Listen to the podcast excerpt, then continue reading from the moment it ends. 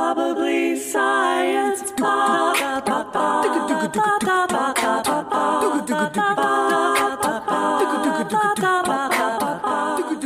Hello, and welcome to Probably Science. Um, I'm one of your hosts, one of three actually. I'm Jesse Case. Sitting across from me is Andy Wood. Hello. Hey, buddy. How you doing? Uh, hey, who's in between us? That looks like Matt Kirshen to me. It does look like me. And and who who played that music? What was that? I know that was new, right? I mean, it was our theme song, but it wasn't our theme song. it was like a twist on it. Yeah, it was as if someone else did it. Their Almost, take. it's almost as if that happened. uh, that was from Allison Dennis. Allison, thank you so much for sending that in Thanks. and uh, taking the time to do that. We really appreciate it. Um, that was awesome. And any, uh, obviously, anyone else, keep them coming in. And this is a this is a special episode. This is the probably science spooktacular. oh, it's very We should, That's what, can we call this like Halloween in March? Is, is that a thing that people do? we should have come on as the ghosts of Matt, Jesse, and Andy. Good call. We could go back and post and add some Well, creepy sound yeah. effects. Woo. I There think it that's is. the exact opposite of what this is about. Yeah. So uh, we've got a special guest. We've got um, Yay. Yeah, we, we- I, I know you guys like it when we have uh, experts on from time to time, and we have mortician and death theorist and the author of a fantastic book we all read and very much enjoyed. Smoke gets in your eyes, Caitlin Doty. Hey, Thank you, Caitlin. dudes. Welcome Hey. to my home. we Thanks are for having us over is here. It's the coolest home. yeah. yeah, this is the coolest apartment I've ever been in, and I've been in some. I mean, I've been I've hung out with burlesque performers, so this is the but this is the coolest apartment I've ever been in. It looks like, uh, I mean. I, I know probably a lot of this stuff's just from like oddity shops and whatnot, but it really does. You look like a pith helmet wearing sort of weird explorer that comes back with stuff. Yeah, Or yeah. maybe Every is that- every item's a journey, man. Every every item's a journey. Well, no, I imagine every one of it has a story behind it instead It of just does. instead of just like, oh, really? Yeah. Oh, totally. Yeah, because I, I mean, I was really poor for a long time, or broke, I should say. I wasn't like systematically held down, but I was, I was broke. Is, so that, is that a difference Whoa. in terminology? I Oh, don't know totally, that. totally. I mean, if you What? say you're poor, that that implies that you grew up. You know, I grew up like middle classish, so it wasn't like I was, you know, held down by a system that wasn't allowing me to advance. I you're was like- just making life choices So you were that like- "Oh, made me okay, broke. Okay, so you're like a cis poor. Yes, I'm totally. You cis-poor. identify Yeah, yourself. I identify yeah, yeah, yeah. as cis poor. Absolutely. Okay, cool. Um, So and we don't want so, any bloggers getting getting upset. The, the poor bro. Yeah. Tumblr is outraged over Right, my right. characterization. So I would I would go to places that were, you know, little flea markets and places where I could haggle and get things down. So every item does have a story. I didn't just get them off the internet because I had to, well some of them, but after furious bidding on eBay and such. Yeah. Did you collect the butterflies yourself?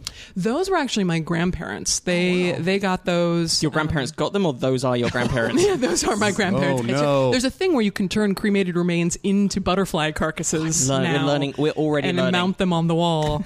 um, not true. Also Tumblr, not true. Um, but yeah, they were they were uh, in my grandparents' home, and they both died. And when they died, I got their their mounted butterflies. They're very well preserved. Yeah, and you have these like first editions of Faust, and am I pronouncing that right? Faust, yeah. Faust. Yeah. Okay. Cool. I mean, it's probably like Faust or something with more a guttural. right. No, this is this is this place is uh, insane.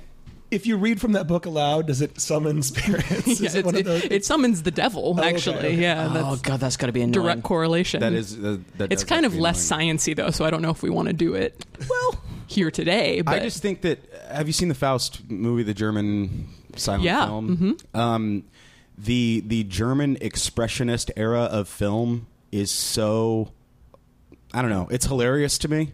Like all the, like Nosferatu and Metropolis and Yeah, just yeah. everything like because you know like the Great Depression hit the U.S., but then it really hit the rest of the world. Like we, we think of it as so U.S. American centric, you know, but it ruined the world economy, the whole economy, and then Germany was so screwed anyway. It's it's just like their whole bummer made it onto the film.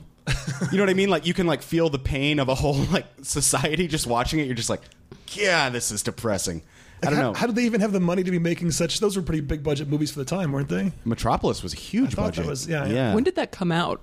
Metropolis When did that drop? was- Yes. like twenties, I think. It was the tw- it was so maybe pre-depression. Dr- Metropolis was pre-depression, but I know Faust was like, I don't know what I'm talking about. My point is, I'll let you keep going. yeah, well these are these are uh, Weimar Republic funded movies.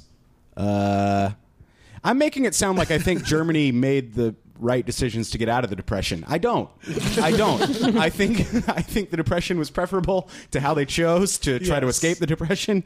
Um, Things were bad, not bad enough to justify. not it. bad enough to Yes, justify anything. But but um, I just think that just the com- like just the contrast colors. But then they would even add black and white makeup to make it more crazy. yeah. Oh yeah, Like just yeah, if you if you watch like the original Nosferatu, It was certainly an aesthetic. Yeah. A bold aesthetic. Choices were made. choices were choices were made, and I wonder like in a the- way that choices aren't really made in a lot of film anymore. Like Yeah. aesthetic choices. but choices were made. It sounds like choices that you. I'm going to try to segue this somehow. Um, stick with me. It's if you can't find a way to segue from Nosferatu to death, like what are we even doing? I, I should quit. I should just quit. Sounds like you've thought a lot about uh, death and uh, things like that. Mm. yeah, I have. I mean, I would say that Nosferatu is my inspiration for for everything that I've done in my career thus far. so true. good So job, thank you Jesse. so much for bringing it up. Oh, thanks, guys. and and just you know s- No, I shooting me that tennis ball to I appreciate it. lob right back at you. yeah, I uh, that fish is going to stay on the deck. You know what I mean? I put it on the line for you, but it's going to flop around now, and uh, it's going to be on the show. When did that start? Because I was obsessed with death as a kid. Yeah, I think we all were. I mean, I don't know about you guys, but I was pretty obsessed with that. then it transitioned to fucking. but, but it's still, it's still.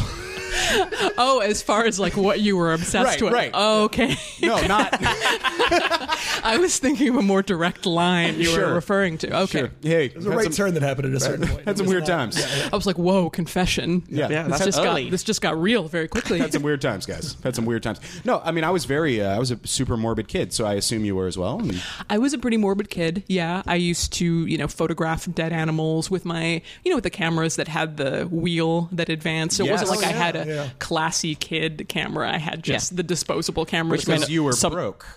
because I was bro- well, I wasn't broke as a child. I was, you know, I had a fair, I had a lovely upbringing. But then that all meant obviously because it's predated digital cameras that then you had to take it to exactly, the I had to pharmacist take it who to then like the CVS. yeah. who, who got to develop the pictures of the dead animals that I Yeah. had photographed around my neighborhood.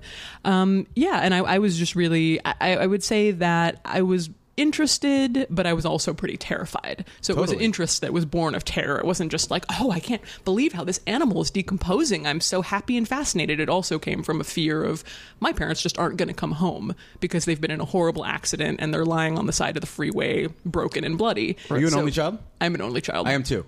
Uh, and I think that there's, I've always correlated uh, huge fear of abandonment with because they're like all you have. right. So, so when you realize like grown-ups die, like you don't really know kids die yet. Well, Caitlin does. I don't know. Do we want to talk To- about yeah, that to just- specific Oh, event? in the- sure, No. sure. So oh, I, are we there? Like, Let's get What? guys. You're stepping all over my segues. So- I'm sorry, I was sorry, setting up Nosferatu. Setting up. All right. Well, you jumped to necrophilia right away, so I can get I can get real as well. Uh, correction. You jumped to necrophilia. I, you just clumsily alluded to necrophilia. Yeah, exactly. as I, as will happen. I wasn't gonna I wasn't gonna say it, but um, yeah, when I w- when I was younger, I saw a child fall to her death in a mall, a local mall in Hawaii where I'm What? from. And that definitely contributed to my fear of death and fear of it- abandonment. And I lived in I lived in Hawaii, so my parents were there, but I was afraid that I was going to get shipped off to my dad's family in Iowa, and I Oh. wasn't going to know anyone. And I was eight, so these things. Once you have uh, something that gets the ball rolling, Yeah. almost all these other fears fall in their wake, I guess, Yeah. in its wake. Um, let me ask you this: If you ever encounter death, like the actual Grim Reaper, are you prepared for the chess tournament? No, uh, actually, I was. Someone was trying to teach me chess recently. It's very important. And so I know this is how you beat death. I and- know and that people make fun of me for getting into it, but I know the basic training moves. like I think that I could, you know, I think I could move the pawn one or two spaces to begin because I know that that's a rule, That is a rule. and I know a that the rule. knight goes diagonally.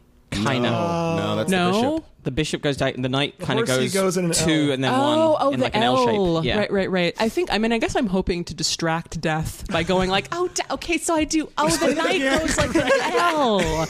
Oh, okay, okay, okay, okay, okay. Death, got it. Death has to be so pissed explaining chess rules Oh, all God. day. That's like his number one job. Infuriating. Well, I'm sure he know. I'm sure it's like kids these days too, because no one knows. Right, the, right, the right. chess is a lost Do you, art. do you guys think that's why the lifespan is increasing? Is because death Totally. is getting so slowed down explaining chess to people that he can't keep up? Well, also the population's increasing, so that's just more people that he has to play. No, that's what I mean. But he has to like every day, like almost Santa Claus style. But more and more people don't know how to play chess. So it's to be like, all right, look, here's the deal. Don't you think maybe he's? We don't really know. Maybe he's already like moved on, and it's Candy Crush now. Like he's changing with the times.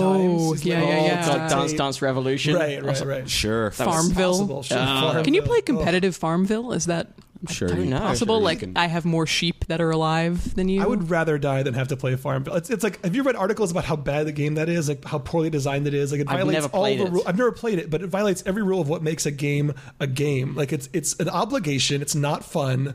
It's like a you have Tamagotchi. to- yeah, and you have to like get your friends to do things for you. You have to like you're- you're you're obligated to make friends send you things. Just it's like whoever designed it knew how to push buttons to get people to do stuff, but like in this horrible Machiavellian unfun way. Like Do you think Hmm. that Death has like a ring of human Tamagotchi on his belt, where he just has all of these A good call. little Maybe. versions of humans, And and, when he you can die- choose. He To, gets to he can feed- choose to feed you or keep you alive, or he can choose my to just let God. you die. what if we're all Tamagotchis? Now, what were your early views? That's science right there. Yes. That- certainly pretty- science. that's that's absolutely science. What were your early views on death? Like, uh, I know you know terror and things like that, but I just mean the uh, the, the actual.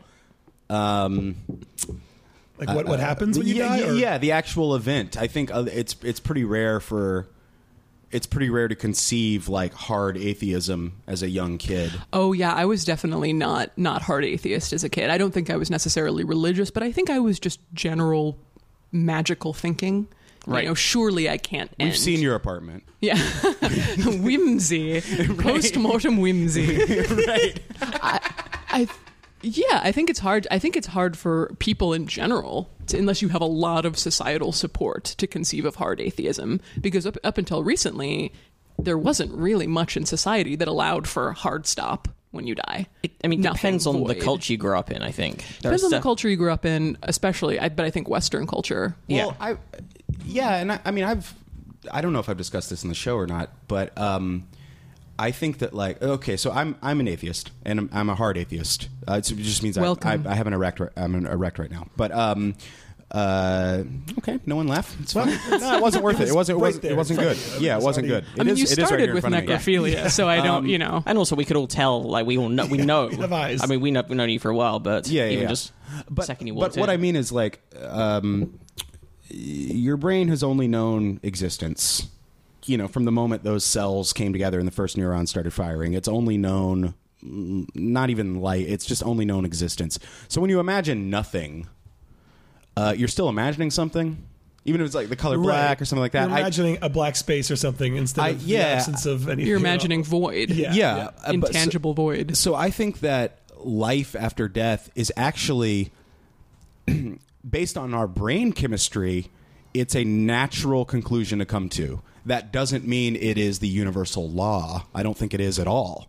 But I think it's a natural conclusion to come to. Like I, I can see how early humans were like, oh yeah, obviously. Unless- because uh, what is what is the, the lack of existence? Yeah, you well, can't I mean, conceive of. obviously there's a thing that, and and also like as I understand it, early societies. Um, before we made time linear, everything was circular. So that's why, like reincarnation, it's like, you know, when it's fall again, uh, or when, when it's autumn again, it's it's it's the previous autumn. It's the same That's what people thought.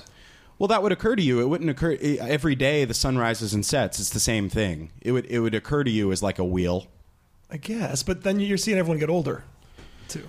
Yeah. So you, it would occur to you that they come back too. Oh, okay, okay. I see. That's what I mean. I- I like, um, I just mean I don't. I don't really like uh, thought belief in the afterlife doesn't upset me at all. I'm like, yeah, totally. Like, I really. Yeah, it doesn't upset me. Yeah, it's Well, that, that's where the idea is that that's death and the fact of it, and that we know that it's going to happen in Yeah. some way, is where religion, is where burial customs, where all these things come from. Yeah. Because you can't, ima- you know, you have you're here with your Neanderthal buddy or your Right. early man buddy, early Homo sapien buddy, Right. and you see him every day, and then he stops moving, but you can't conceive of his non-existence. So Right. you have to believe that he goes somewhere, and you have to believe that you're going to go somewhere. Yeah. So you start to engage in burial practices because you have to help them transition. You're you're probably part of their continuing on into some other place. you, you even talk in the book about because you talk a lot about different cultures' attitudes to death, but there's some very early evidence of death rituals,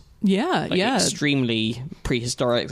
and and things that we still do today like bury them with deer antlers or bury someone in a certain type of position Right. maybe because that's how you know in the fetal position maybe that they're being reborn from the earth or they're being buried with certain items that they're going to need in the afterlife or there's a lot of really early i mean tens of thousands of years ago What kind of evidence Uh, what kind of evidence? What kind of?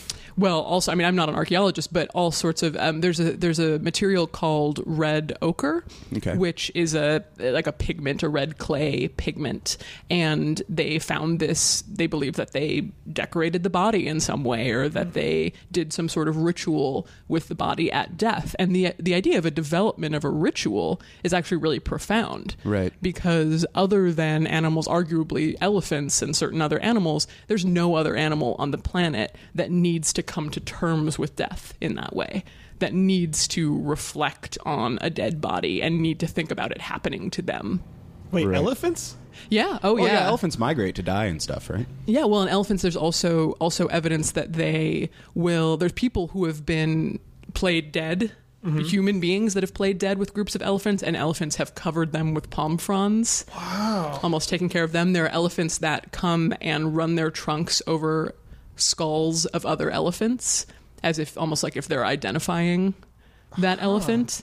Um, so obviously, we can't, you know, ask Herbie But- the elephant what he's thinking. But No other there's animals are exhibiting these kinds phys- of they're yeah exhibiting Oh man, behaviors that like thing that. that that, uh, in Hohenwald, Tennessee, there's an elephant sanctuary, and if you ever want to get real teary, if you guys ever want to just just have a good cry, uh there's a great story about this elephant. You can YouTube it. It's this whose best friend was a dog, and then the dog died. But like the thing that the dog was sick one time and the elephant like wouldn't leave the vet, like it was Really? standing just outside. But then when the dog finally died because coyotes killed it, they discovered they found where it died and everything but the dog was laying they found it laying outside of the vet and they thought oh it died here but then they realized it died miles away on the sanctuary and they realized the elephant had picked it up with its trunk and taken it to the vet to like get fixed Oh my god. and it's you're just you're just like like i can't handle it i can't that's, handle it That's the problem with keeping elephants in circuses and to perform is that they're wildly intelligent, and it's Oh, yeah, basically yeah. like keeping a human in a three by five cage. yeah it's and for same its with entire SeaWorld life. thing Yeah, it's all SeaWorld. it's so fucked it's so fucked Someone recently told me they're like, I just really feel bad for everything that's happening to SeaWorld. Like they're really they're really doing To their, SeaWorld. they're really doing their best and they also rehabilitate and I was like, Who are you? like Rehabilitate? What? I know. I was like, what is, I don't Well, they- we don't the- know each other They, anymore. they do. this killer whale was a junkie they have to They, are make like up the a backstory. Scientology. of- They're like we put you in a sweat tank and then you're you're sort of- cured. they do do some kind of you know there's there's some sort of conservation program at SeaWorld and they do some things like that. But it'd be a bit like sort of Like a going, going slave hey ship guys, captain." yeah, here's the deal. Uh, we're going to come into your town and we're going to do like medical treatment and we're going to help out your health and help you grow as a population. And all you have to do is have this man on your back. Uh, five times a day and catch balloons. So right, or like we're gonna And we we are keep gonna you in a give you little- this medical treatment and then we get to keep you yeah, this is forever. Your hours. Now you're ours. Right. So your tail's better, but you're also, but you're also the property of us. dude did you guys see varunga we got we got about halfway through that and fell into a depressed sleep. What is Virunga? I don't know what's wrong. Varunga was the movie that I think should have won Best Documentary at the Oscars instead of Citizen Four. Um, only for the reason, not because of the subject matter, or whatever, but Citizen Four was like a flip cam guy sitting in a hotel room. You Is know, that the Julian Assange or the Snowden? the Snowden thing. But um, Virunga is about the uh, in the Congo, the Democratic Republic, the D- the D-Rock. Um, uh, you know, so it's on the um, it's on the Rwandan border, um, but there's this huge natural park called uh, Virunga National State Park. And it's about these park rangers, and it's the it's the last remaining home of the mountain gorillas. There's only 800 left in the world, but then it's about this like oil company that found oil under the lake so they want to come in and drill which is going to ruin everything Mm-hmm. and but then they're hiring rebel militias to fight the congolese army to f- over control of this in the middle of all this you just have conservationists you just have people, park rangers Yeah, yeah. and gorillas and it's very depressing but it's the same thing of like every huge uh, corporate clus- clusterfuck, such as going in and like just ruining someone's lake, comes with a one percent of their budget is programmed to like outreach. Yeah, so Ah, yeah, they can say what they're doing. Right. You know, like BP does that. They all do. So, so they're like, no, we're coming. We're going to build a restaurant and we're going to give jobs to the. And they put out these pamphlets that have lots of green on them and rainbows and smiling people. right.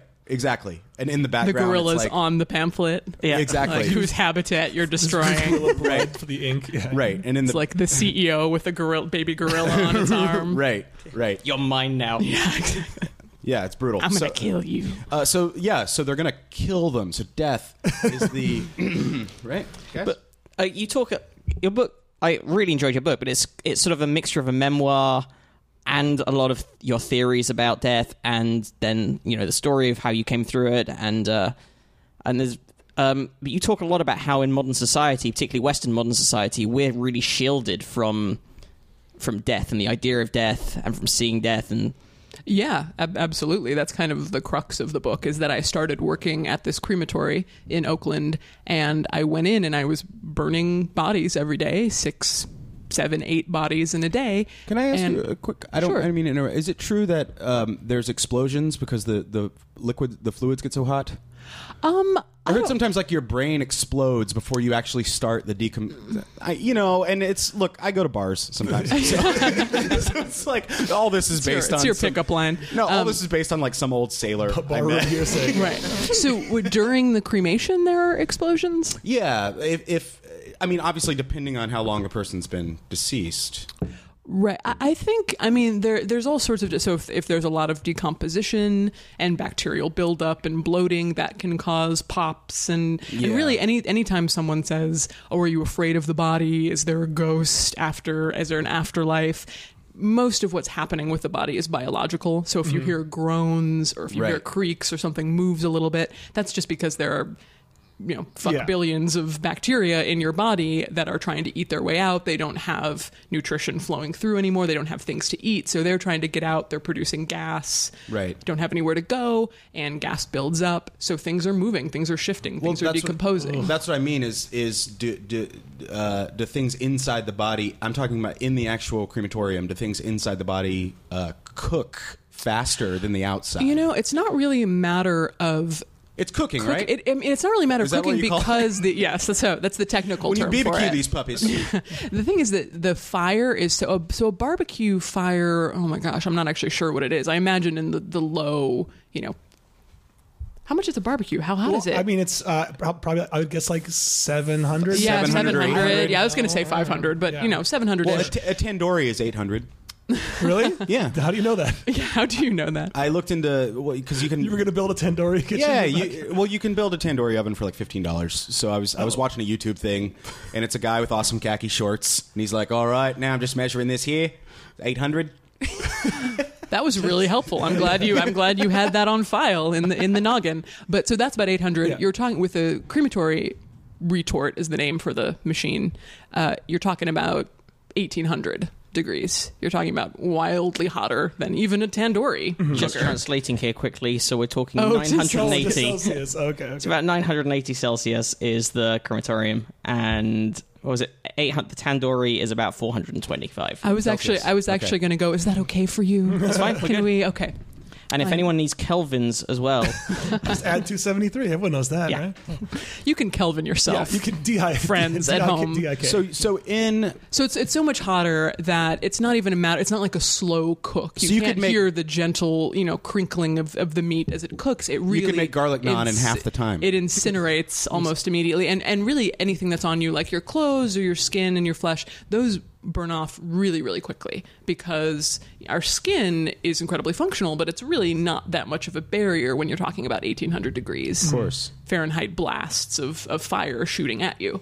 So it, it really it's really the main chest cavity internal organs that take the longest to cook. But it's not it's not we don't call it cook. Although Right. I don't know what you would call it. Incinerate, Sure. cremate. I hadn't even realized that. I thought you just put it in the machine and it's done, but I hadn't realized that during the process you actually have to, as the operator, physically move Right. With, move it so that the flame hits the bits that need. with the Cooking more. machines as they are now. There there are modern, increasingly modern machines that might do it a little differently, but the ones that that are in existence now, you the operator has to open the door a little bit and it creaks open, and you put a long metal rod into the machine, like like a pizza oven.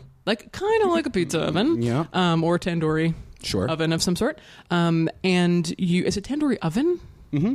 Oh, okay. I know. I know. Shockingly little. I mean, other than enjoying it How dare you not know? at my local at my Tandoori local I thought you were an expert on Indian cooking. establishment. Um, so you you put it in and you hook the person by the ribs. At least we have in the places that I've worked. So the ribs are exposed at this point. the ribs are exposed and they're easy. They're the They're easy- solid easy grab. thing to Yeah. grab and know that you're. I've gonna always get found it. that. Yeah, yeah, yeah. Mm-hmm. And so you hook it around and you pull it forward or push it backwards in order to facilitate where the body has not burned as much because you're trying not to waste natural gas because there's a ton of that's where the real expense of the cremation is is Right. using natural Right. gas to to create the fire. And also, I hadn't really. I don't know whether I'd realized until I read your book, but um, how the ashes. Like, I thought by the time the cremation's done, you have ashes. You don't even begin to have ashes until. You have some ashes, but really it's it's chunks of bone. So everything organic burns away during the cremation, and there's no there's not even any DNA left in in what's there. But it's non-organic. Sometimes there chunks is. Of... I don't even know what that means. Me neither. I sometimes I make jokes where I don't know what it means, and then I Okay. just I figure it out later. That's that's my comedy philosophy. and and about organic, you know, it's just organic. It's Yeah. your, Yeah, comedy, yeah, yeah. your comedy is just organic. Sure, thank you. da da da da da da. Um, so uh, you probably don't, as comics, you probably don't go da da da da da da. See, I'm No, just, we a, have I'm someone just after a, every joke. I'm Someone- just a someone does that. mortician. That's what I Yeah. assume comedians do. No, there's a union. You to get fined- indi- you to get fined indicate- if you don't. Oh. Well, Yeah, normally we the- actually get fined if The you gigs don't. I do, there's normally someone who does that for you. I mean, Well, you're doing I'm better working gigs at a high these days. level. Yeah. No, but I How do remember- people know it's a joke though? If you don't da That's, da da da that's, da da. that's, that's why the union has those rules. Uh, Yeah. that I, I started out in rooms where you would have to do your own All right. da, da, da, da, da, das, and it was not fun. It's, it's embarrassing. It's you know you're up there, you do the joke, and then you have to do that yourself. It's like I want to have that be a theme of a whole show now, is everybody has to do their act, but at the end of every like punchline has to do that. Except for one person who brings on two drums. Da-dum-tsh. Yeah. Uh, Um, what were we talking about? Oh, so burning, bones. burning corpses, of course. Yeah, bones to ashes. I, I Ashes. I have a question. Uh, when you let's say your f- uh, your folks knock off and die, right? Like they do, and then you When ones. yeah, when ones it's proverbial you. Uh, you, they want to be cremated. You have them cremated, and then you get the ashes back in an urn. How much of that's actually your folks? Vers- Sure. Versus uh, everyone from that neighborhood. Well, I can. Everyone in the neighborhood. Well, you know what I mean. Was Like, there a it's bad mass week. death? Yeah. Well, no, but I mean, like, like how often do you clean out the oven? Okay, sure. know well, I, what I ca- I can mean? I can weave the end of your ash question into into that question. Um, so yeah, so when you when you finish the cremation, what you have is a pile of of inorganic bone fragments and what we also consider ashes or cremated remains, which is Okay. the finer gray Do you say cremains or is that like well, cremains is the I don't know, that's the industry jargon term and some of the more traditional funeral directors get really upset when you say Ah. cremains because somehow that is what makes us look bad, you know. Come on, guys. So uh, yeah, they you you pull them out of the machine and you what if you some places blow them out with a big blower and some places scrape them out. I was always on a well, actually I did scraping and blowing depending where I worked. That's no dun dun dun after that. No, I know. I know. And we're That all was- we all had it. We all that's, held it. That's Yeah, we- straight. we held it straight. in. You did though. We I all was held really it in. proud. I saw you all go. "Eek!" all three of your faces simultaneously do that. Um, so the ashes come out and the bones come out. Um, it's really. I always worked very hard to get as much out as possible Sure. um, you know, even taking a little broom and going to the side and scritch, Right. scritching the side and making sure everything was out. But in California, you're required to have on your cremation disclosure. By the way, it's co- commingling. It's called that. It's possible that other people's ashes will be mingled with, and, and not not in quantity, Right. but in in little fragmented amounts because you try and get everything out you can. But at the same time, it's there's not even any DNA. Yeah. it's not. It's fragmented. You know, it's think like there'll be is little that bits really... from the side of the machine Oh, as well. So when like you get the little bag, bits. and you're like, Right. "Is this shit cut with Debbie? yeah, You guys cutting this shit? I want pure shit. It's supposed to be I dad. want pure This looks- dad." this looks cut, with- cut with Marge. well, Yeah, so not- if there's that- no DNA, there's no way. right? to So even- that's kind of the existential question too like is this dad you know i can get every single bit out of the machine possible but is this truly your father isn't it metaphorically your father anyway Yeah. Um, and then th- once the bones are, once you don't, you that doesn't come out as ash just straight from the machine. It comes out as larger chunks of bone. comes and- out as larger chunks of bone. So you take it over to the other side of the, of the crematorium and you lay it out on a machine. And normally you will look through the bones to make sure that there's not anything large and metal. Some people had hip implants, knee implants, dental implants of and some those will just be kind. relatively intact. those will be relatively intact. Oh, They take on kind of a nice, you know, gently burnt patina that is actually quite lovely. And those are taken out because those would ruin the next part. Oh dear, she's brought out a femur. All right, guys, let's pass this around. Let's, uh, Which sometimes sometimes you can see really entire long bones that are almost intact. Wow. Um, but they're so brittle that you could almost just crumble them in your hand Wow. if you were feeling particularly sure. sadistic that day, or or just wanted to feel alive. Yeah, I just guess. wanted to feel like a god. yeah, I just wanted to feel like a god. That's why you play Farmville. it's a similar feeling to Farmville. Um, and so, uh, yeah, so they go into the last step, which is the cremulator, which is a machine that's essentially a bl- bone blender that you put the ashes, sans metal into, and it whirs up for about 20 to 30 seconds, and the very brittle bones crumble, and you get what you know as ashes. Now, I have a question for everyone here, and I did tweet this, and I, I hate to repeat material. Why is there no death metal record label called Dental Records? Get on it. If anyone out there is starting a death metal label, Pretty good name. Dental Records. Pretty good name. All you have to do is just thank me on like the first release. just thank me on the first guys, Dental Records. It's right there for you. So wait, teeth actually that uh, do teeth? Uh, are they the last? Isn't enamel the hardest thing in your body? So what do you think that teeth? Hold up pretty no, well, or no, I n- they really they really They go don't like everything else, Yeah, right? and people and people always say, "Oh, you're what happens to the gold? What happens to the dental gold? That just melts." Yeah. Yeah. and what I always say if people say, you know, I, I want the I want the gold, I say, you know, absolutely, this is your father. You're welcome to it if you'd like to bring in a professional to come in and, and extract it. We're happy to facilitate that, but I'm not. I'm mm-mm, like I can't. I'm not a professional in that area, and it's such a loaded thing that as far as legalities in my crematory or funeral home, I can't be responsible for getting in your father's mouth and Yeah. and re- extracting the gold. So like have you that's had sketchy. people accuse you of stealing the gold tooth? Or? No one's ever accused me of, of that, no. Right. Um, because I think that most people don't even think about it. I think people like to ask that question more than the families of people who have died actually want to pursue it. Yeah. You know, it's more of a titillating question than people actually want to somehow extract the dental gold. So what happens to the implants, like the uh, sort of like a hip replacement or something? Does that I just thought go? you meant implant implants.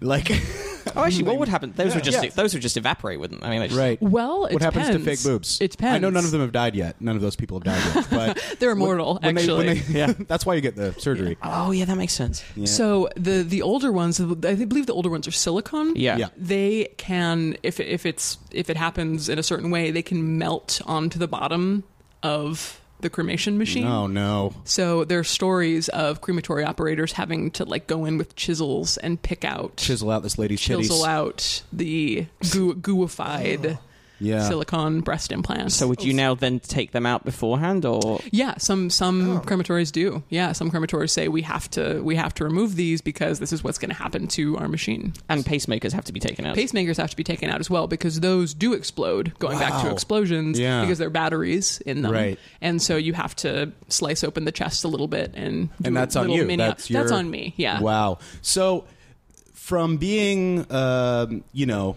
filming Dead Bird's American Beauty character as a kid to So beautiful. cutting out pacemakers. That's a that's a bit of a gap. I mean, did you, go further down this road or Oh, sorry. Go ahead. Yeah. no? No, I'm sorry, man. No, I was just gonna say.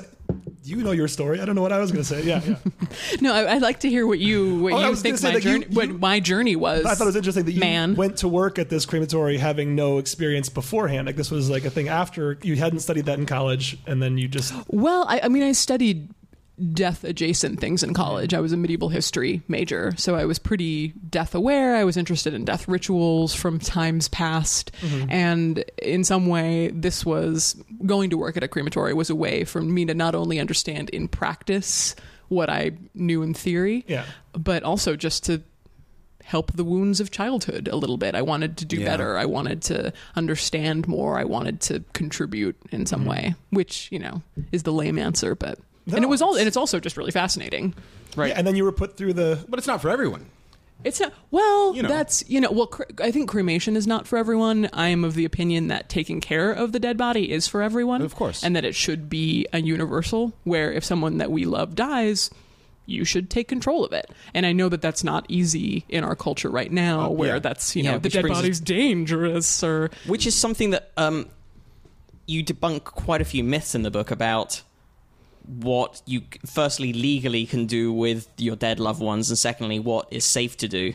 Yeah. because there's all sorts of beliefs about uh, about disease that you can get from, and you're like, no, the bacteria that actually causes the decomposition of bodies is not the same bacteria that makes that causes disease in living people. Exactly. You can have the most bloated, disgusting, decomposed body there is and have it be perfectly safe to be around. It's not going to smell good. It's not going to be pleasant experience necessarily, but it's totally safe. And if you ask most people, I think in the US or the UK, if you are legally and biologically empowered to do everything yourself with the dead body, I think most people would say absolutely not. There are professionals for that for good reason. But the reality is, in all of those places, with very little little exception, you are allowed as a family, if this is your father, if this is your wife or husband, your child, you are allowed to take care of it. You are allowed to wash it, you are allowed to dress it, you are allowed to keep it in your home and have a meaningful wake or party for it there.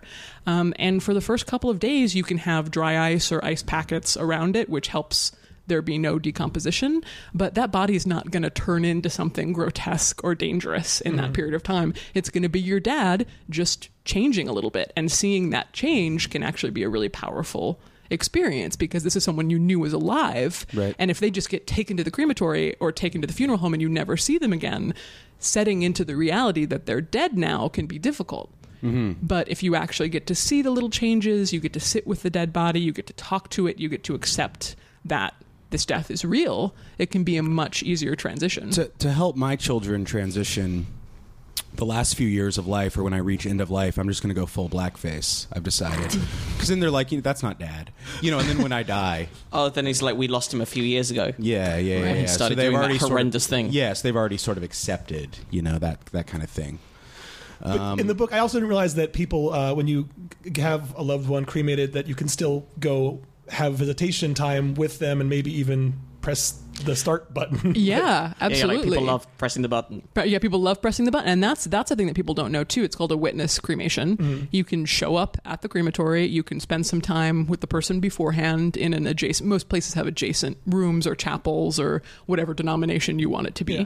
You know, all-purpose room, and then you can go into the crematory proper and watch the body be loaded in and press the button to start the process and feel like you're involved. And that actually is a lot more, appe- strangely to me, a lot more appealing to modern Western folk than the home funeral, which is the taking care of the body at home, is. Somehow that's a more, I guess, midpoint leap. Like they can they can conceive of going to the crematory and watching the body be loaded in and push the button and feel how they could have that be something that's empowering but aren't ready yet to take care of the body.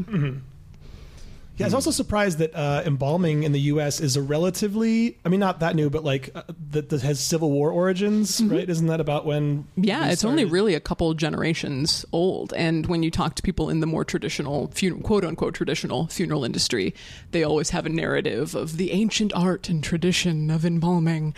But embalming really was a, a Civil War invention. Modern embalming was a Civil War invention where people, Northern soldiers, were going to the South, dying on the battlefields.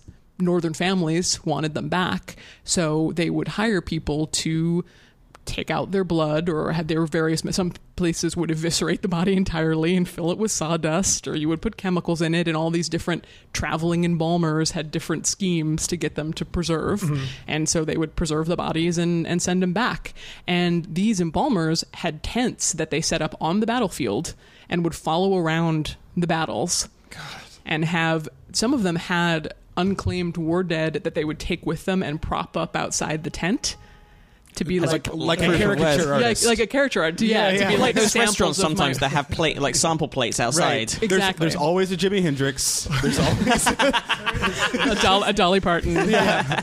just embalmed. There's always a Nixon. And they always ask like, "What is what? What are the what did this guy? What were his hobbies? Like, what did he do? Like, and it always comes up as like guitar. It always plays the guitar Yeah, or yeah, yeah. or surfs. Or serves. But didn't you say that also people were allowed to get drunk when they were taking care of the bodies because it was so gross? There were like Yeah. tens of thousands of dead bodies. I think that the government actually, ca- or one of the, the Civil War generals wrote to the government and said, like, hey, can I have my guys all be drunk for this? And they were like, government was like, okay, pass. because they were out there in the, su- you know, if you've ever been to the South in the summer, it's pretty brutal. And these people very would- humid, it's very hot. humid, very thick air. And that's like, you know, number one for decomposition. So if somebody dies on that battlefield, you're talking about just a day before they start to turn in a really Have you been to the violent Body Farm way. in I've never Knoxville? been there. No, I went there when I was 17, I think. We talked about this on the show. I think so, yeah. you did. How did? How was that? How did that come about? School field trip. They they do school field trips to Very the Body common in Farm? Tennessee. Go to the body farm. How I grew up fun. in Tennessee. Very, very common to pop over to the body farm. Um, and a lot of people opt out because Hmm. it's a very religious, weird people's. I mean, like, you know, you, you think like uh, sex ed is a problem with parents, death ed is like crazy. Yeah. So um, it was literally like seven of us. And but my my mom's a doctor. I grew up looking at medical books and all that, you know. So um, they're like, "Fuck yeah, dude! Go Yeah. go watch it. Go see some. Go go see a, fucking. Go see Can an you autopsy." imagine tapping out for the Body Farm? The Body Farm is like the holy grail of cool. I think it would have really fucked me up even at 17. Though. Really? I don't know. I don't know. I don't know. I would have gone. I still to this day have never seen a dead body. You're not, sure you're I not have either. alone. You're Uh, not first alone. of all, a lot of Matt, people. you have, and uh, I'm not gonna say when, not gonna say where. Trust me, bro. Oh, hang on a second. I think I remember. oh my god, that was Bernie, your friend Bernie. Yeah, it was fun. It was a fun I can't weekend. believe though. you even it called him Bernie. I can't believe you even went with the same was name. a fun weekend. That's so dumb. but yeah, I haven't. Um, in my thirties, I still have never. I saw uh, my first dead body at I think I was eleven, um, and it was after. a- And it really does. I mean, uh, Caitlin, like you were saying, it really uh, fucks with you as a kid. I mean, there's trauma there because it was a um, F4 tornado tore through this town in North Carolina I was living in, and ev- we were fine, everything was fine. But then afterwards, driving around, and it's like shit's just gone. You know what I mean? Like there was a whole there was a factory called Unify, which is a textile factory. These huge factories used to be all over the South, and it was just gone. But then it's like there was a guy stuck in the side of a school. You know what I mean? And like shit like that, where they hadn't, uh, like the cops had, they hadn't been able to cover stuff up yet, and it was Yeah, just yeah, yeah. mayhem and uh, that'll do something to your something Yeah. but that's when you know my, my folks had to be like i mean that's that's that's an interesting thing to me is like the death talk that's to me that's way bigger than the the sex talk Oh, yeah, yeah, because yeah. parents don't even have the death talk with kids you just figure it out Yeah, I Or they never. say grandma's not here anymore or whatever but it's like I never had that. And again, like in America has a this tradition of embalming and and wakes and so on. Um, I was raised Jewish, which like the Jewish tradition after death. Firstly, the funeral happens very quickly after, unless there has to be a. that's when they put the postmortem. foreskin back on Yeah, yeah, absolutely. And then they get the hole in the sheet and they uh, do the chance. yeah. Um, but they, uh, To eat the babies. of yeah, course. they put the hole back. They put the hole back in the sheet what to if show you them. did put the foreskin back on? That'd be the coolest, weirdest fucking It tradition. all comes full circle. No, and we would all just go with it. That's the thing. Is like if that was ancient, Well, what's interesting, that would not be the weirdest No, I know. tradition. You know, that would be that would your fit book's full right of in. even uh, yeah. weird, like far weird ones. Um, that means something to him, absolutely. There was a tribe that until the 60s was still practicing uh, cannibalism as part of their. And Mm-hmm. they had to. And it meant a whole lot to them. And then the Brazilian government came in and took it all away and said, "This is horrible. You have to bury What, him." I mean, I but don't. not even cannibalism out of like desire to eat. Like it was No, out of- no, no, after- no. It They were was- disgusted by it, but it was important to them as Yeah, it was important. It was important for them to support the other families. It it reinvigorated the community in their togetherness, and it was a really powerful ritual that they had Yeah. done for a very long time. All right, guys, we're drawing straws for the dick this time. Not doing it again. We're drawing straws for the dick. But the, in the Jewish tradition, you the um, firstly the funeral happens very quickly after death, but also it's just it's in a very basic coffin, and the coffin's sealed during the ceremony and everything. So you, it's not like you, it's laid out and you actually see the face. It's just a box in a room covered with a shawl, and then it goes. And Mm-hmm. So then it have gets you have you been to those? Oh but yeah, quite a few of them for But like they've relatives just been, and so on. they have, and they have like they have You've like never been to an Kadusha open and the casket. people who wash them, but you weren't a part of that No, no, no. group, obviously. So No, you so just that's- came after it was all sealed up. yeah, so all that happens is you go into there's like a s- sort of mini synagogue, like a mini chapel next to the graveyard, and the coffin gets wheeled in, and then there's a series of prayers, and there's normally some some sort of s- talk or whatever, and then it gets wheeled out, and then you you get involved in like everyone gets involved in helping to bury it. So once the coffin's lowered into the ground, everyone takes in turns to sort of put some of the earth onto the Right. which is a really powerful And yeah, ritual and which that's- which also in right now in most i guess secular or not necessarily secular but non-jewish or muslim burial cultures they don't even let you do that right. you have to just sort of stand there awkwardly while somebody else lowers the casket in or they don't even lower the casket in you just have to leave yeah, while and the it's sort of lowered on casket- one of those motors as well. If, Well, it's on a motor, and then that's when like the person that you didn't even know they were banging jumps on the casket and like starts crying. rides rides down Jimmy the- King, no! You're like, you really are from tennessee aren't you You're like, who is that lady? Jimmy Dean. that's not even his name. It's like sausage. That's the wrong funeral. She's- Just the guy in the graveyard is like, yeah, she does that for all of them. I think she Jimmy likes the- Dean died 20 years ago. she just likes the buffet. Large Marge sent me. Um, but yeah, because of that, yeah, I've never, um, You never been to an open casket? never, never been been to an to a open casket, casket and either, yeah. and you also talk in the This book summer, we're gonna show you a dead guy, Matt. I'm serious, dude. Find one in the teen woods. sex comedy now. It's like before graduation, we're gonna see her out body. Before prom, we're gonna see a dead body. There's a really good montage in here, like cut to you guys hijinksing around Los Angeles. Oh, it's just a coma. Uh, God damn it! On to the next one. Um, but uh, but you also talk about embalming after the Civil War is is sort of a way um, that the the death industry claims expertise and, Oh, and takes control of it as a as a specialization as opposed to something that the whole community or anyone can do. Right. They that's how that what's that's what makes the professionals quote unquote professional quote unquote. Um, and I don't usually say quote unquote, but I guess it's a Yeah. podcast, so you can't see yeah, you yeah, can't yeah. see the air quotes that I'm making with my fingers. Right.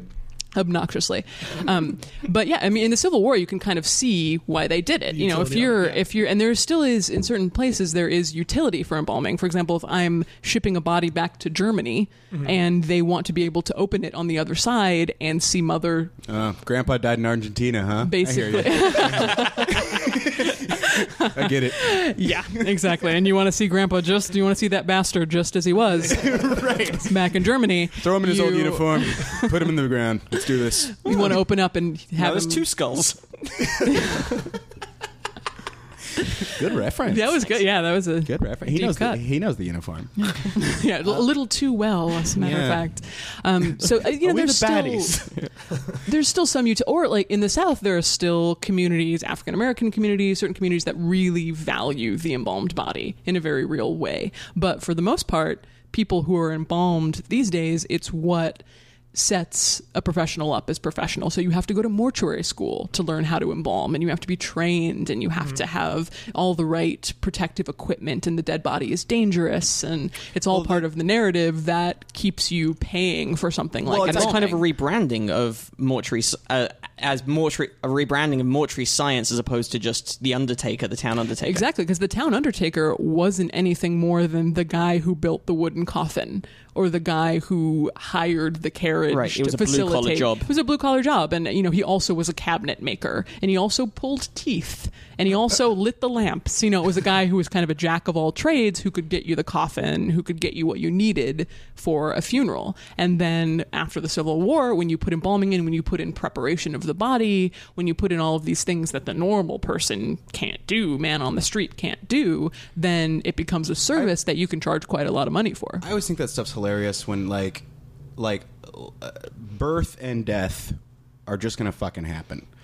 So the death industry to me is really similar to the um uh to like get like delivering babies, like any any of that like Yeah, no, like, like it's I- like, dude, babies are just like people. People give birth in Walmart bathrooms. Right, right. It's like you can deliver. eh, What I mean is, I'm not saying it's better to just do it on your own, but I'm saying most of it is uh, comfort.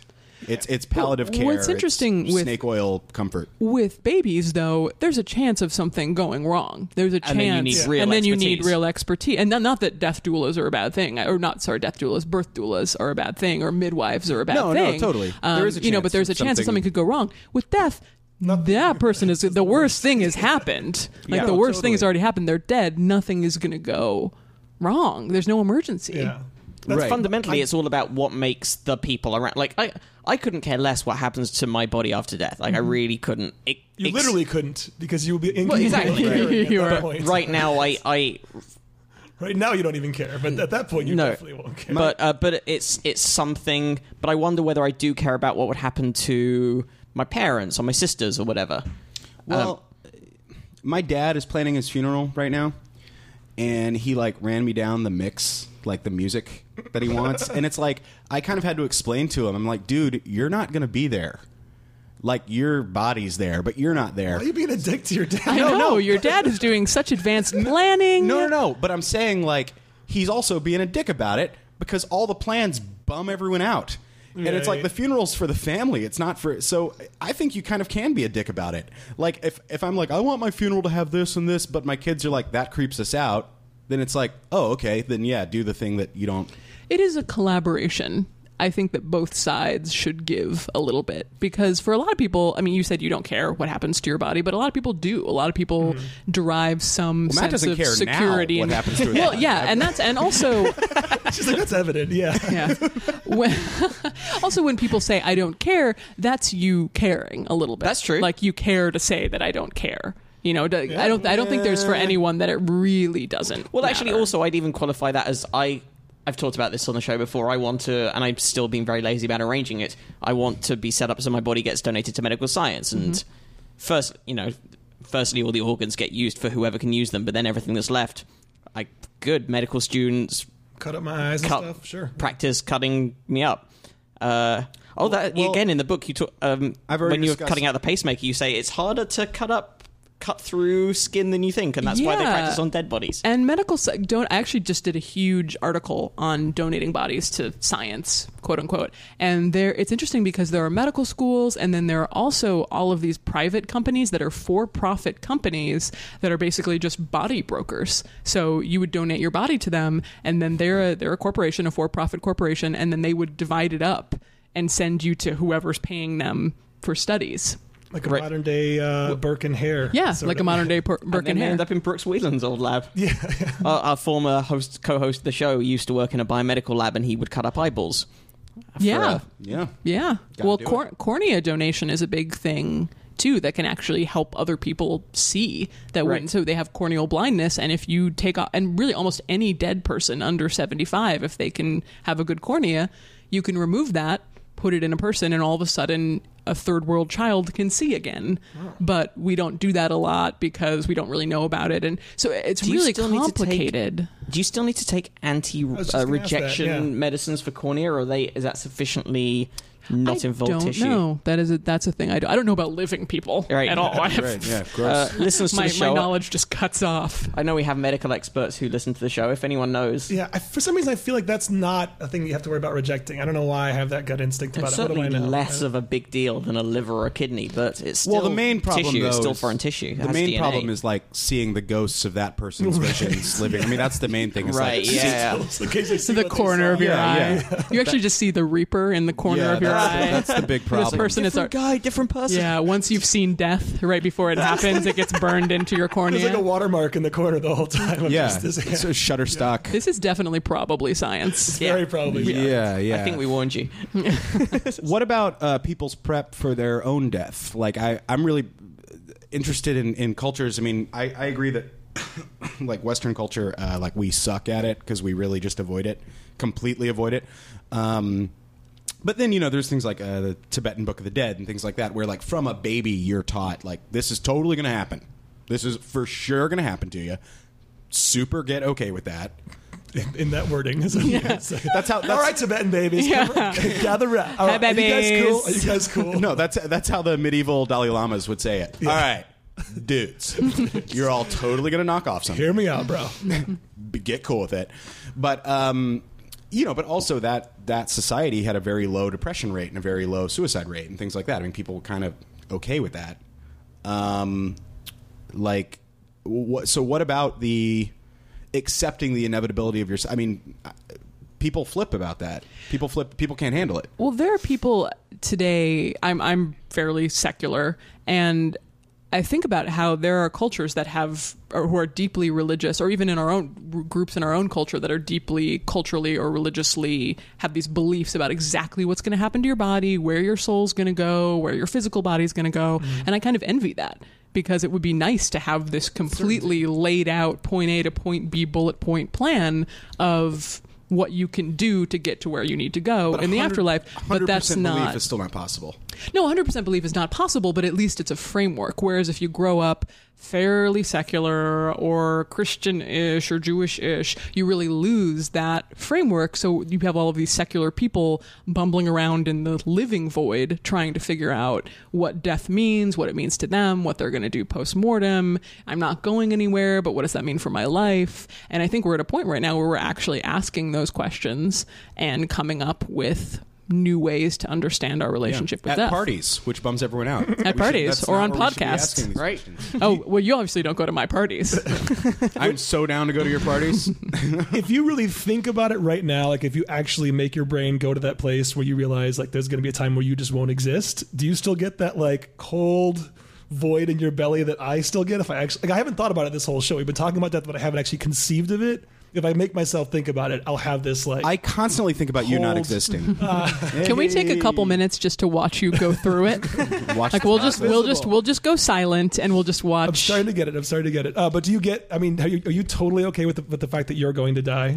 No, it's it's it's maintenance. It's a maintenance. So I consider it a relationship like a relationship with another human in Yeah. that you constantly have to check in and see where you are with it because I can have a day where I feel incredible and Mm-hmm. I'm one with the universe and I'm ready to sh- slough my mortal coil and then a month or two later I'll see an accident on the freeway or something will happen and I'll go, "Oh shit. Yeah. I things have crept up or you get into a new relationship or you have a baby or you get a new job and things in your life are constantly shifting that get you to be buddhist about it get you attached to things Yeah. all of a sudden you're attached again Right. to your life and you want to stick around and you want to not you want to exist and experience Yeah. so you have to recheck in and re- so it's not like you get cool with death and then it's just forever Right. it's always you're always having to keep That- up that maintenance Yeah, that's my problem. Is I, I just I I'm not scared of death at all. I just have a lot of shit to do. you know what I mean? It's like no, There's just stuff you not- wanna get done. Just there's just stuff I want to get done. But that's the manifestation of your fear of death. I know.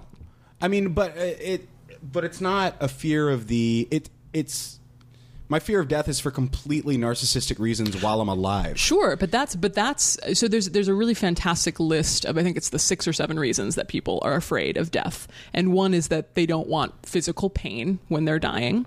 They don't want to leave their friends and family behind. They don't want experience to end. They're afraid of what their body is going to happen when after postmortem after it dies. They're afraid of the afterlife. And then one of them is they're afraid their plans and projects are going to come to an end. And that's mine too. Yeah. That's that's I, I feel like I'm doing this death revolution thing that I really believe in, Like, and I'm if not I done yet. die, you know, pfft, that's the end of that. So it's my desire to promote death acceptance that makes me afraid of death. But is that still sort of a weird belief in immortality? Like, or in a weird Oh, sure. death Project denial? is your. oh your- yeah, sort oh of that's project, like- absolutely immortality. because if you because if I just die and my projects aren't complete, then uh, who gives a fuck? Because I'm dead. You know what I mean? So I Mm-hmm. Well, still. but even just recording this, like your voice is is preserved in the void somehow. Oh my god! You ever think about like? well, this- no, we're, we're not Seriously, recording though, this. We didn't hit record. like we might have like ancestors generations late like if there isn't some digital apocalypse that destroys all records of our current world like we could have people hundreds of years from now listening to this. Of course. Absolutely. That's crazy. I never thought about that. You Great- never great thought about grandpa. that? That's No. all I think about when we record. because I'm I'm too ahead of my time. I'm like, look, people aren't gonna get this. They don't get me. They don't get me. People get offended by shit I say. There's they write in. DNA in. there, and then 200 years later, someone's laughing. It's Someone's laughing hard, bro. when they'll they'll they'll have their back to the statue of you and their headphones in or however they listen to music now. Yep. Well, one of us is going to be is going to completely live on forever, but I'm not going to say who it One of is. us. Okay. Oh god. One of Uh, us is going to be damn immortal. and you're an expert in these things, so that must be true. Like, yeah, she- Oh, no. Could be me, but I'm not. I, I, I'm Yeah. totally not One sure of it the four is. of I hate that you've got I such a good think poker it's- face as well. Like 'cause she's not giving any clue. I hate that we've been recording this whole thing playing a game of Russian roulette while we're doing it. I think it's a By little. the way, it's your turn. Pass the gun. I know, but it, but it, no, I mean it keeps us in. It keeps us focused. You know. Yeah. We were going to start talking about My Little Pony, but we stayed focused on no. death solely because of It's a gun based podcast. Gun-based. There's always a gun on the table. It's like a Chekhov sort of play. There's probably guns. Yeah. Uh, so we're I, I meant to talk about this earlier. It's no good transition for it, but um, here in LA, we're we're at the the hub of the sort of Disneylandification of embalming services, right? Like Oh yeah, I mean, there, Forest lawn and Forest Hollywood Lawn. Forever. There's a really fantastic book called The Loved One that um, Evelyn Waugh, a British writer, wrote. I don't know why I pointed at you like that. Oh, oh, my people. you know him. You're familiar. Um, I'm aware of both the words, and British and writer. It was a, it was a satire of Forest Lawn and just how ridiculous it is. They they they started with this guy named Herbert or Hubert Eaton, Herbert Eaton, who took over the cemetery and had this idea of himself as the builder, and he was selling immortality, and he was going to get art from around the world, like knockoff art from around the world, and death was offensive to him. He didn't want any headstones. He wanted flat headstones. He wanted to erase all signs of mourning, and it really was uh, you know, there are flat headstones all over the U.S. now, and it really was him. That's a Forest Lawn invention? That's a forest lawn invention. He also started the pre-need. He started the prepay in advance for your death experience model, and he's hugely influential. Some would argue in all the wrong ways on American death culture. Thanks, L.A. oh wow. And then there was this book I forgot what it's called that was uh, kind of calling that out. in yeah, last the few American Mm-hmm. decades. way of death. That, okay, is that what you just?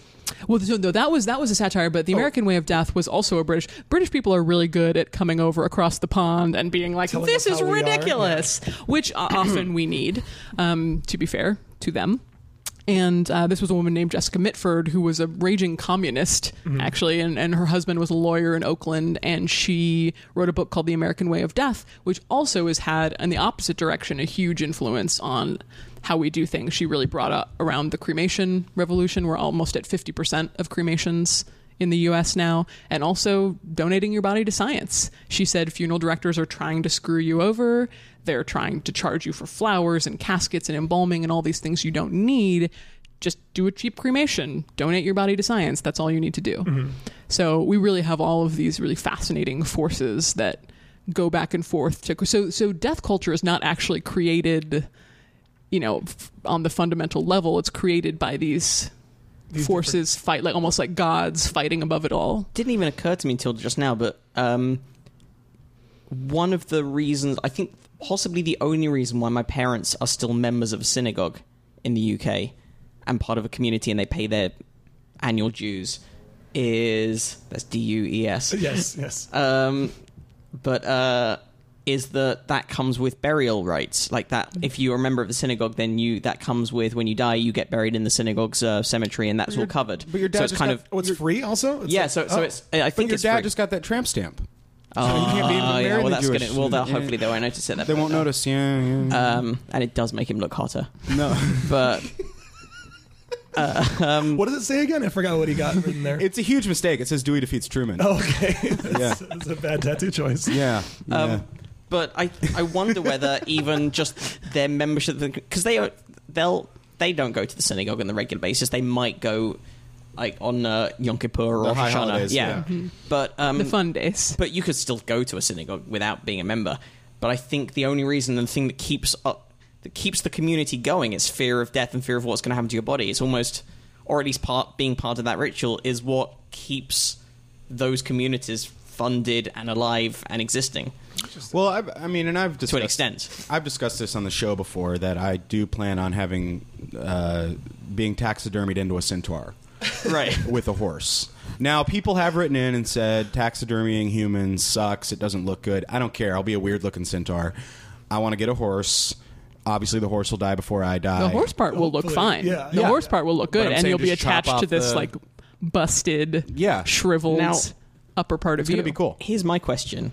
Obviously, that's a great idea and it'll look phenomenal. Thank you. But um, what will happen with the rest of like the other?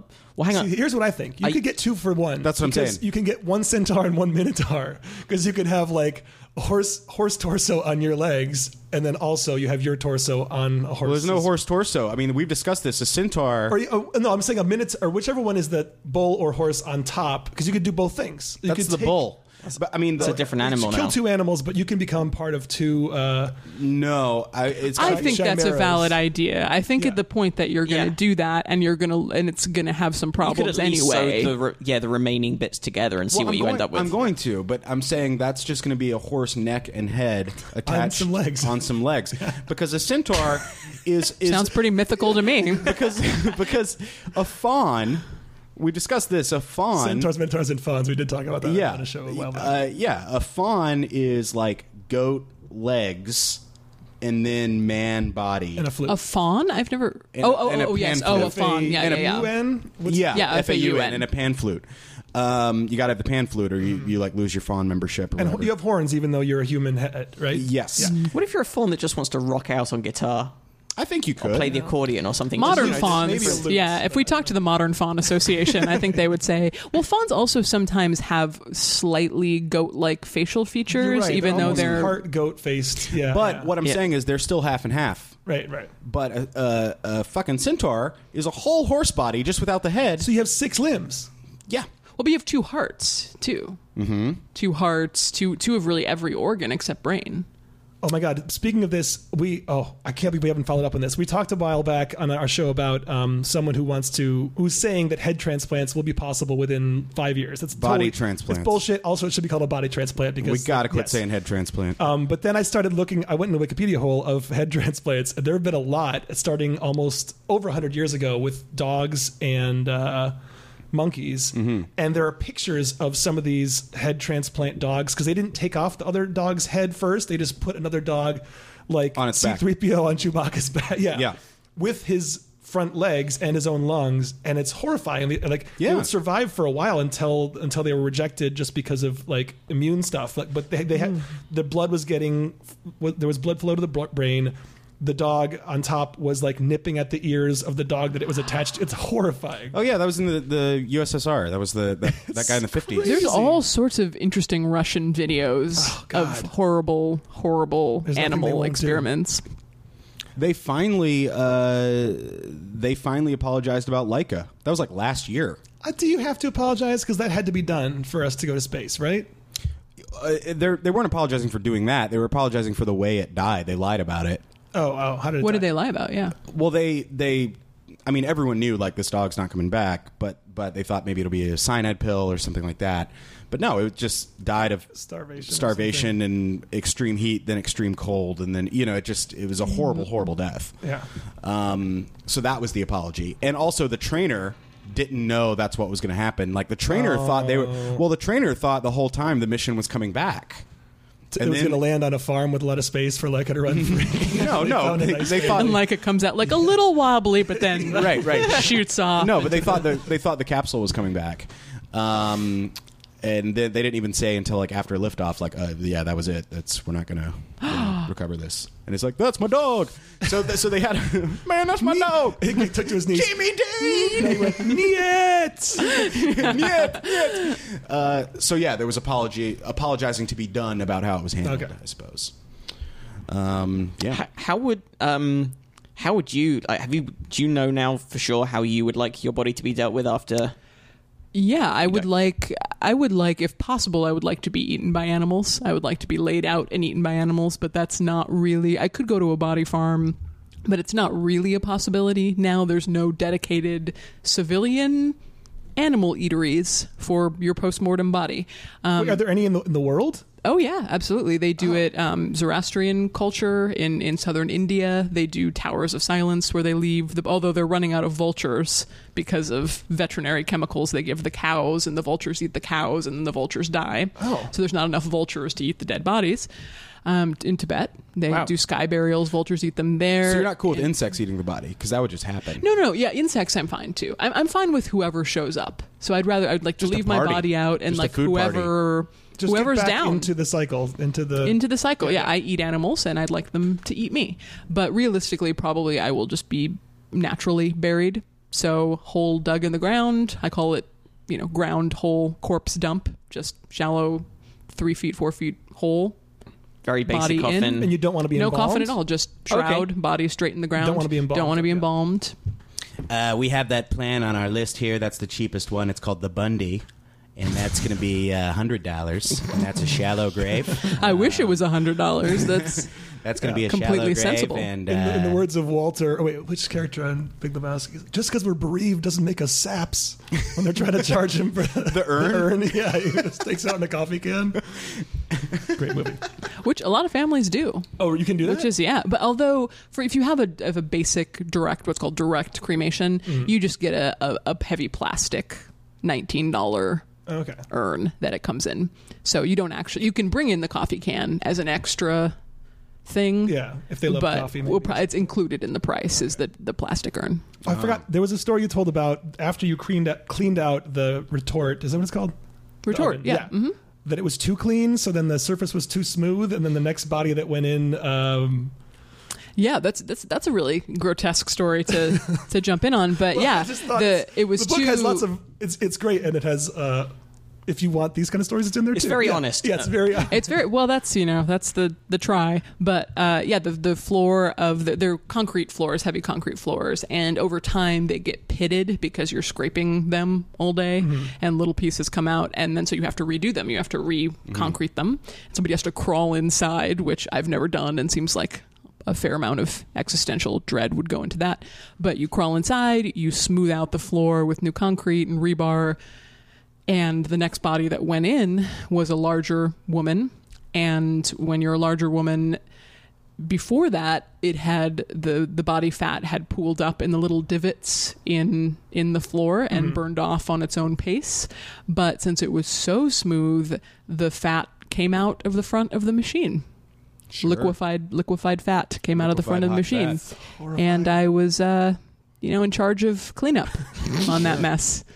And days like that didn't make you be like maybe i could find a different line of work I don't know. Days like that kind of made me feel alive in a way because days like that, not not in a not in a, "Ugh, I'm doing this crazy thing, but in just a oh my god, like life is is Yeah. brutal and amazing and ridiculous, and all of these things exist in one lifetime and in this one experience.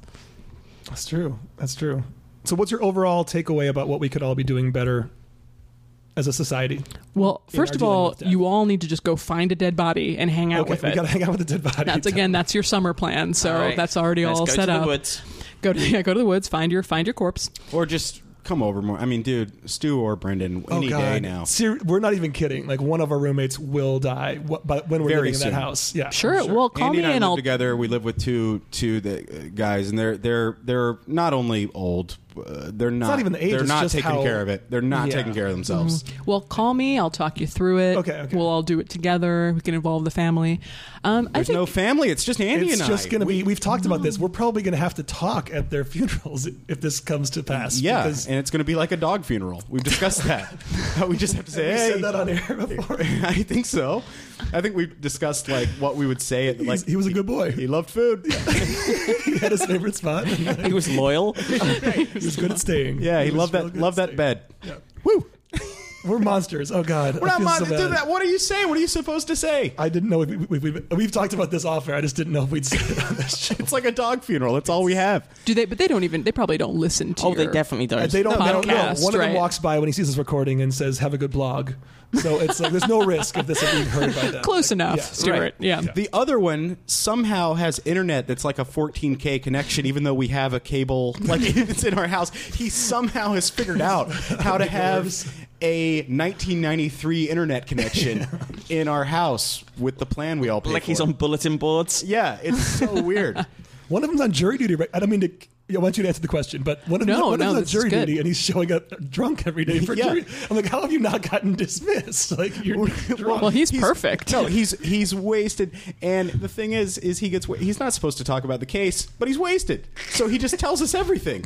He goes, "Oh, today was crazy." Are we incriminating? Are we committing a crime now by No. talking about this? Okay. oh, so he's actually on a jury. Right now. He's not just Right now. Oh Yes. wow. Right? He is currently today on a jury, but it it's weird because um he goes, "Yeah, it's my first jury duty, Jess. I almost had one before, and I really wanted it too because it was a drunk driving case. So you know, would have gotten that guy off." And he said it like I was going to agree and like high five him. We're all part of some tribe where it's like, you're Oh, Like, the we're all, like, American as drunk drivers, judicial we- system. Oh, oh, oh! Did you tell the story about St. Patrick's Day? Oh fuck, dude. I, I want to get back. We will wrap up by hearing about you. This is way more entertaining Okay, than uh, just forgot death about- we- plans. We won't say his name or anything, but we live with a brutal, brutal alcoholic. He's- Brendan or he's- Stewart. Oh yeah, yeah. Say it. Yeah, all right, whatever. But if you say it only once, then it's like not an issue. yeah, it doesn't. It's like a copyright mail to ourselves. Um, St. Patrick's Day rolls around. You know, the day happens, the day ends. Uh, I wake up the next day and, uh, you know, walking out to get my morning coffee, uh, walking out there in the morning. And um, I notice the car is parked not in the driveway, but sort of on the lawn. You know, not my car, but but uh, uh, one of our roommates' cars. And then he's just face down, like a fucking bear rug, laying there laying there on the grass, and I call call him, and he gets up and he oh, and then uh, he says ho ho fucking ho because that's what he says every Christmas. So I don't think he even knew the holiday. It's just red faced, covered with mud. That was awesome. Fucking oh, young Jesse. Yeah, young Jesse, he always says young. This is young, young Andy, Yeah. young Jesse. Have we talked about him falling in the pool as well? Oh, I, we may have talked about him. uh, okay, so he. He doesn't pay for his own phone. He doesn't pay for his own phone plan. He has like buddies, like weird benefactor buddies that like pay for all of his shit. I don't know how it works, but um, and that's depressing. But yeah, you know, whatever. Um, so he he was drunk and uh, getting himself a lemon for his vodka. We have a lemon tree. We have a lemon adjacent tree, to- yeah. and I see him. He's picking a lemon, and he accidentally uh, pulls too hard. The whole branch comes off, hits him in the face. He falls in the fucking pool. Doesn't spill the drink, but ruins his phone. the drink stays totally stable, and he's just standing there in the pool, completely wet, just up to the torso, just drinking his like vodka soda. It's a nightmare. That's amazing. This is all fun and games until he actually kills someone. Yeah. Well, Oh, that's yeah, the I mean, thing, that's we- This is all fun and games till I'm in charge of the you know family of four right? coming That- back from Disneyland. That kind of takes the fun out of it, doesn't it? Yeah. It yeah, does. That's, n- uh, no, we do worry for others. I mean, I don't. Well, I mean, think he he's- could kill himself, and that's a okay. Like I if don't he think if he's he gonna drinks be himself driving into a that much longer.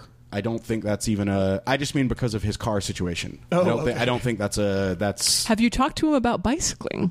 Oh, he borrowed my bicycle when his car was in the shop, uh, and and he and he would come back.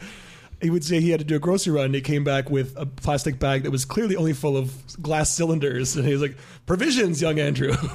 well, he wanted to ride. He kept asking On my for. shitty Burning Man mountain bike, he's like riding this like hundred dollar. He kept. He kept asking for a ride to Ralph's.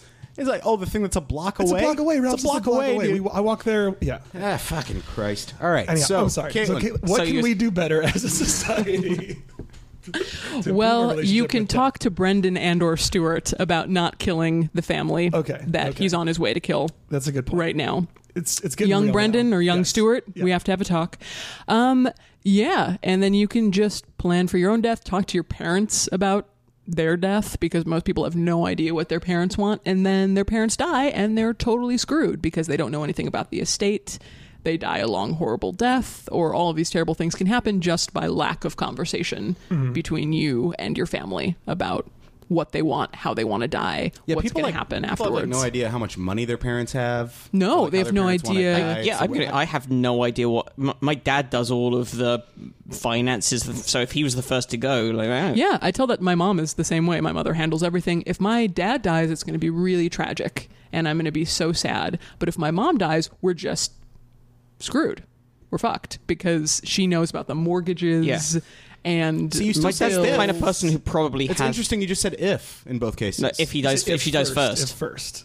Oh, if first. Yeah. Not if they Not if- die. yeah. Oh, okay. You know, they're going to die, as are Right. we all. You're right. But I presume my dad has a will in place and some kind of plan. I think don't he's presume. the kind of person who would. Don't presume. But how, also, how do you bring that up without sounding like you're asking about money you want to? Get you from say it? you s- well you say like hey we just i just recorded a death podcast Right. and i'm talking to this girl who's all about planning for death and death acceptance and she told me all these horrible stories about people who die not knowing you know not telling their family what they want and not having the right documents in place and i want to make sure that doesn't happen to our family what you got Or now you can say, I listened to a death podcast. Everyone who listened to this. yeah. exactly just you go. That's your transpose that and and I and I agree with you on that. advice. I've I talk to my folks about it a lot. Like I know all the stuff that's in place and everything. well we know your dad has all those funeral songs that you don't Yeah, agree yeah, with Yeah, But no, my my mom is uh, y- you know, pretty big on uh, end of life planning. good good for her Um, just because you know she's she's big on like palliative like hospice care and things like that. So she so then the actual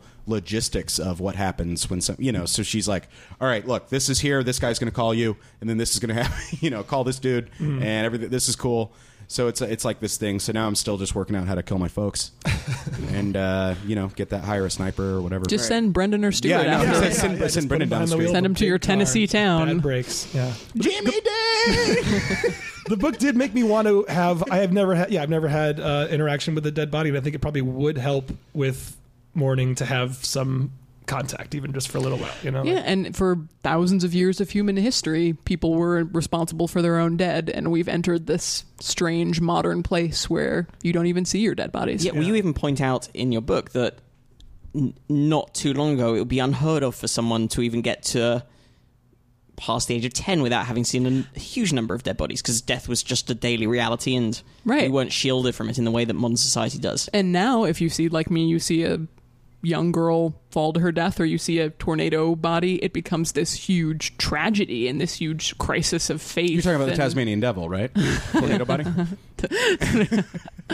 You see something that's out of context, you don't have any context for it, and it freaks you out for the rest of your life, and you have to deal with it as opposed to, oh, well, that's a dead body, that's a natural part of life. But then you become a successful writer, and uh, you build a, build a career out of it. Yeah, then you build an empire. step to step one, witness childhood trauma. Step two, build an empire. That's Got it. So there's the plan for everyone.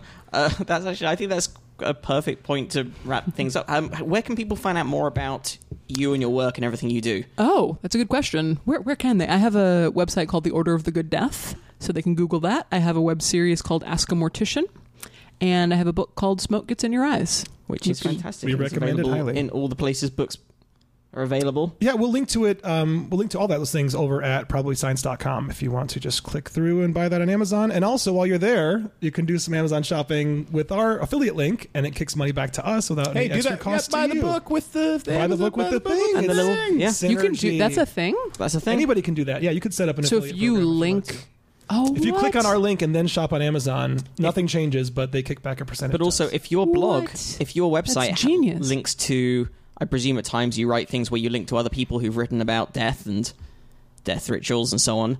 Uh, yeah, you can put a link on the website, and then Amazon gives you a commission for linking people to it.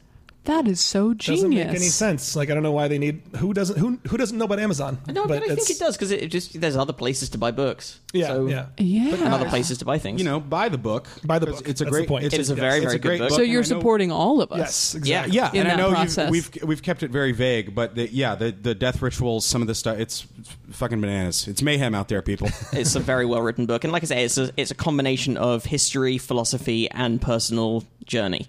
It's it's a great read. Um, thank Yeah. Thank you. I tried so hard, so I appreciate that yeah, that Great. statement. Well, it was a pleasure having you, Caitlin.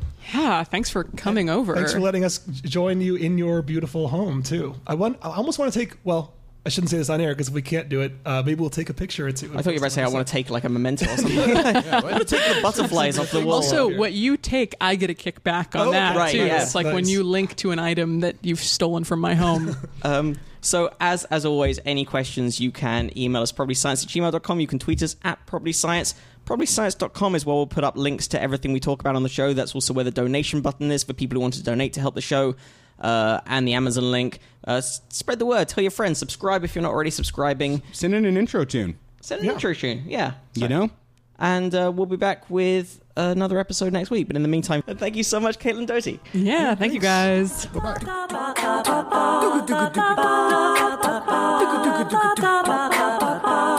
Bye.